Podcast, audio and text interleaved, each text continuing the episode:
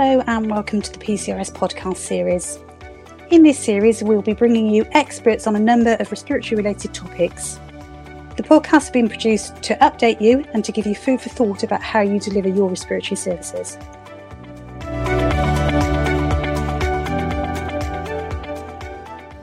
So, welcome to this podcast, which is going to be about respiratory consultations, um, and that's now and in the future about getting the balance right. We're going to discuss remote consultations. We know a lot of people have been doing them very effectively for some time, and some less so. So, what are the top tips we can get? So, I'm Jane Scullion, consultant nurse at the University Hospitals of Leicester. I'm delighted to be back with you, Steve. Um, Steve Holmes, who's a GP in Shepton Mallet. Thank you very much. And I notice you always drop in Shepton Malay very quietly. It's not a posh place, it's Shepton Mallet. And, and, and everybody locally will know that. But anyway, we're here today to talk about what remote consultations. And I think that's a phrase now that everybody has accepted. People did talk about virtual consultations for a while, but remote means at a distance. And that's where it's come in. So, we're going to be discussing what's effective about it, some of the pitfalls that people might fall into, some of the top tips from, from doing it. And, and I know, Steve, you've been doing it for a long time because of triage. Yeah, so I, I think probably as a little example, I remember must be in the early 1990s, somebody phoning at the weekend, speaking to my registrar when we were doing on call together. And about five minutes in, I put a little note saying, probably best to go and visit now. 45 minutes later, the doctor came off the phone and went to visit the patient and spent another half an hour with the patient at the time. I think the what you need to be thinking about when you are speaking to somebody for a triage or an acute problem is how much information do I need to make a decision on how this is best managed? Can I do this in a single acute consultation, or do I need to plan a routine consultation, or do I need to see them face to face? And when that decision is made, you've got to think about your time efficiency with it. Yeah, so um, mean, we were fairly new to um, remote consultations in some ways, and that was a matter of necessity. And one of the hardest things I found was actually not being able to see the person because that was my safety net, if, if you like, in, in a lot of ways. How to ascertain what's really going on with them, how to differentiate between how they felt and how they were and if you've never met somebody before, it's even more difficult because you're trying to make a, a, judgment on somebody that you don't know. So it's easier if it's somebody that you know often appears breathless on the phone, often has, uh, you know, a, a, symptom of chest infection. And, and I guess it's knowing their baseline and knowing, as you said, what is it that they're consulting with on that time. Yeah, and it, so again, it goes back to that: what is the purpose of the discussion? Is it planned? Um, uh, we had a few people who phoned us back saying, "I've spoken to a doctor, I think, um, about my knee. Can I just speak to them again because I didn't understand what they said?" And we had no record of it in our notes, and eventually managed to work out it was uh, a doctor, one of our colleagues from the hospital, who'd phoned up um, to try to discuss about management of their arthritis. Um, really important the patient knows who it is, where you're from, and what you're trying to get out from that. Yeah, that, that, that made me smile, Steve, because I, I, did one this week with a patient who um, halfway through said, What are you actually ringing me about? And I said, About you, you know, your, your breathing. They said, Oh, I was expecting a call from the dermatologist.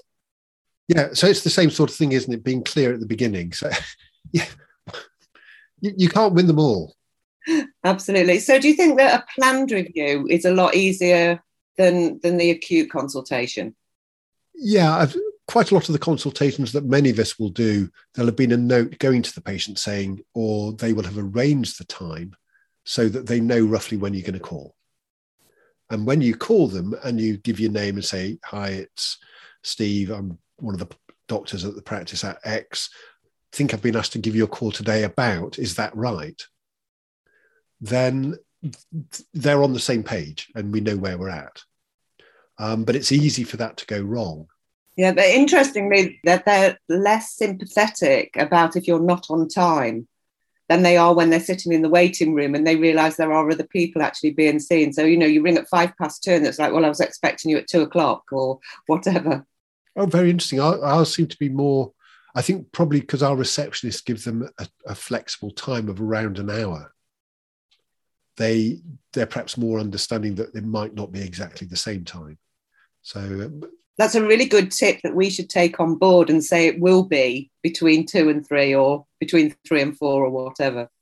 That that certainly helped ours, and it is it is difficult sometimes because I think the other thing that I've picked up on quite heavily is you speak to somebody on the phone, you need to be sure that you're speaking to the right person to begin with you need to know that it, it is Mrs. Bloggs, not their husband or their aunt or sister or something like that. So, so we do have to be quite careful. And if I get through on a phone call and have to leave an answer phone message, I normally will say, if I hear the name, I can say who it is and say who I am. If not, I say, this is the doctors at Shepton Mallet um, if you're expecting a call, please will you recontact the surgeon we'll arrange to speak to you again? Because I don't want to say, hello, Mrs. Jones, I phoned you about X, Y, or Z, when it might not even be the right number. I think that's really important in terms of leaving messages on phones. And it goes the same with, with email and, and, and everything we do, even letters to patients, that you've got to be sure that it's the right person who's getting the diagnosis. Can't be anything more worrying than saying, you know, this is the lung cancer team from such and such ringing you. Uh, can you ring us back? And they're like, crikey. Yeah. Yes, we don't want to be giving out results to people who we shouldn't give results out to. So it doesn't. It, so it has to be done carefully. Yes, and and I don't know your area, but I mean we have to use a lot of interpreters, which is a bit different when they're actually in the hospital. So we can use the telephone line interpreters, but often we're trying to ring patients and it will be the daughter, the son, and you're never really sure about the whole picture and what's going on because it's remote.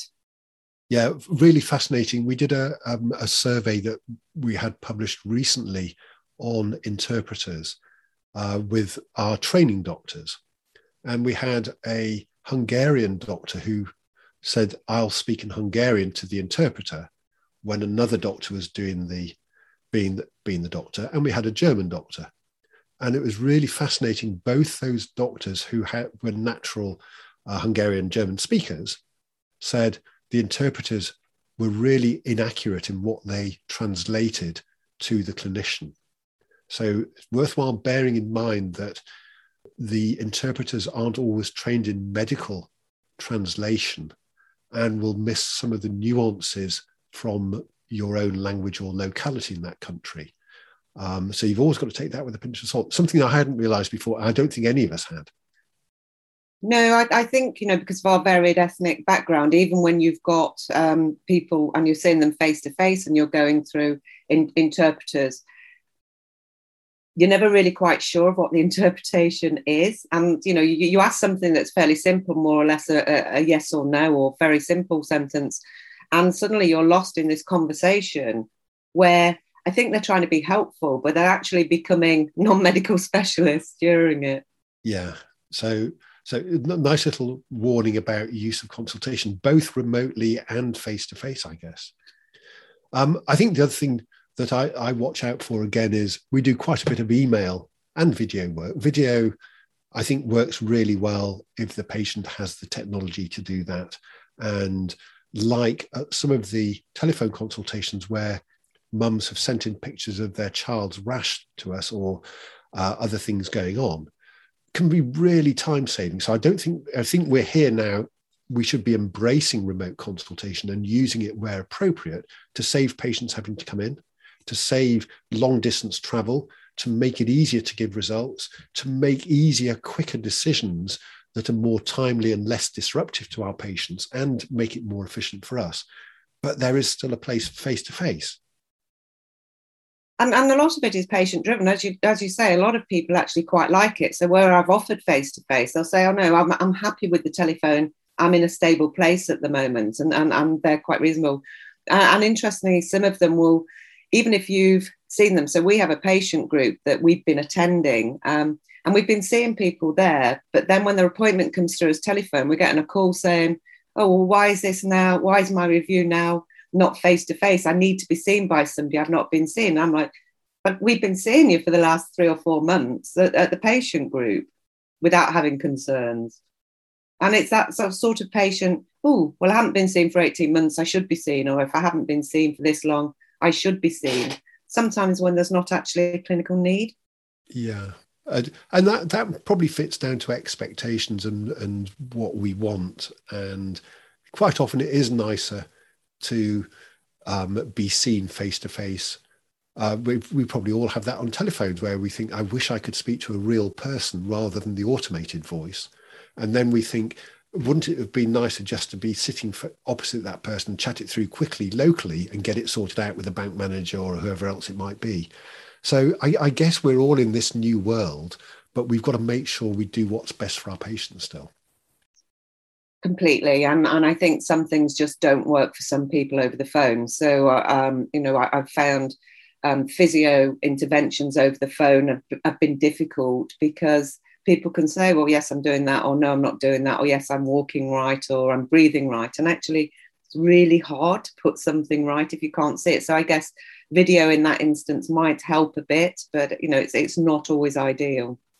Yeah, very interesting when you talked about face to face, and one of the things that's probably worthwhile just reviewing is you're you're getting some more complaints about not seeing people face to face. So we in primary care. I remember two or three months ago, we had a letter from the local MPs in our county saying, We know that you're not seeing people face to face, and we want you to buck your ideas up and see people face to face now it's safe. Um, I paraphrase that, of course, but it was that sort of message.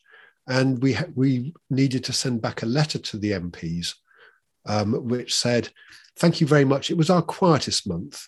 Um, we only managed to see 60% of the population face to face in that month, in our quiet month. Um, I don't know what you mean by saying that we're not seeing anybody face to face. The workload has ramped up since July. Um, we did get a nice letter of apology from the ward actually saying we didn't realize how much was going on. It was just what we were hearing in the press. So sometimes people can learn from some of the media that you see that might be adverse. And I'm sure you're right on that one. And and you know, even the things that, that patients often don't think about, um, you know, the actual personal space within our waiting areas, especially in a more acute setting, and bringing relatives with them, which reduces somebody else's appointment face to face. So physically, we're constrained and have had to adapt as well as you know wanting to most of us like seeing people face to face. We're people peoples. That's why we come into this business. But you know, we can make it safe and effective for the majority of our patients. So if we'd got our consultation, what are some of the things we need to think about, Steve? What are the pitfalls? What are the issues we've got to establish relatively quickly when we start that consultation? I guess a few quick things. One, is it the right person? Two, do I understand, like any consultation, do I understand why they're why we're discussing things, what we're what we're trying to share, what we're trying to understand, what we're trying to assess. Number three, recognizing I'm speaking to you. Would I benefit significantly by seeing you face to face, examining your tummy, listening to your chest, or can this be safely managed at home? And and often people say the Daily Mail question: Could you justify to the Daily Mail? Could you justify to your colleagues, perhaps, that this was a safe and appropriate way to manage somebody in that situation. If it's not safe, we're better arranging to see the person and make the appropriate assessment. So, so it is really about that patient's safety and us doing the right thing for them for those people.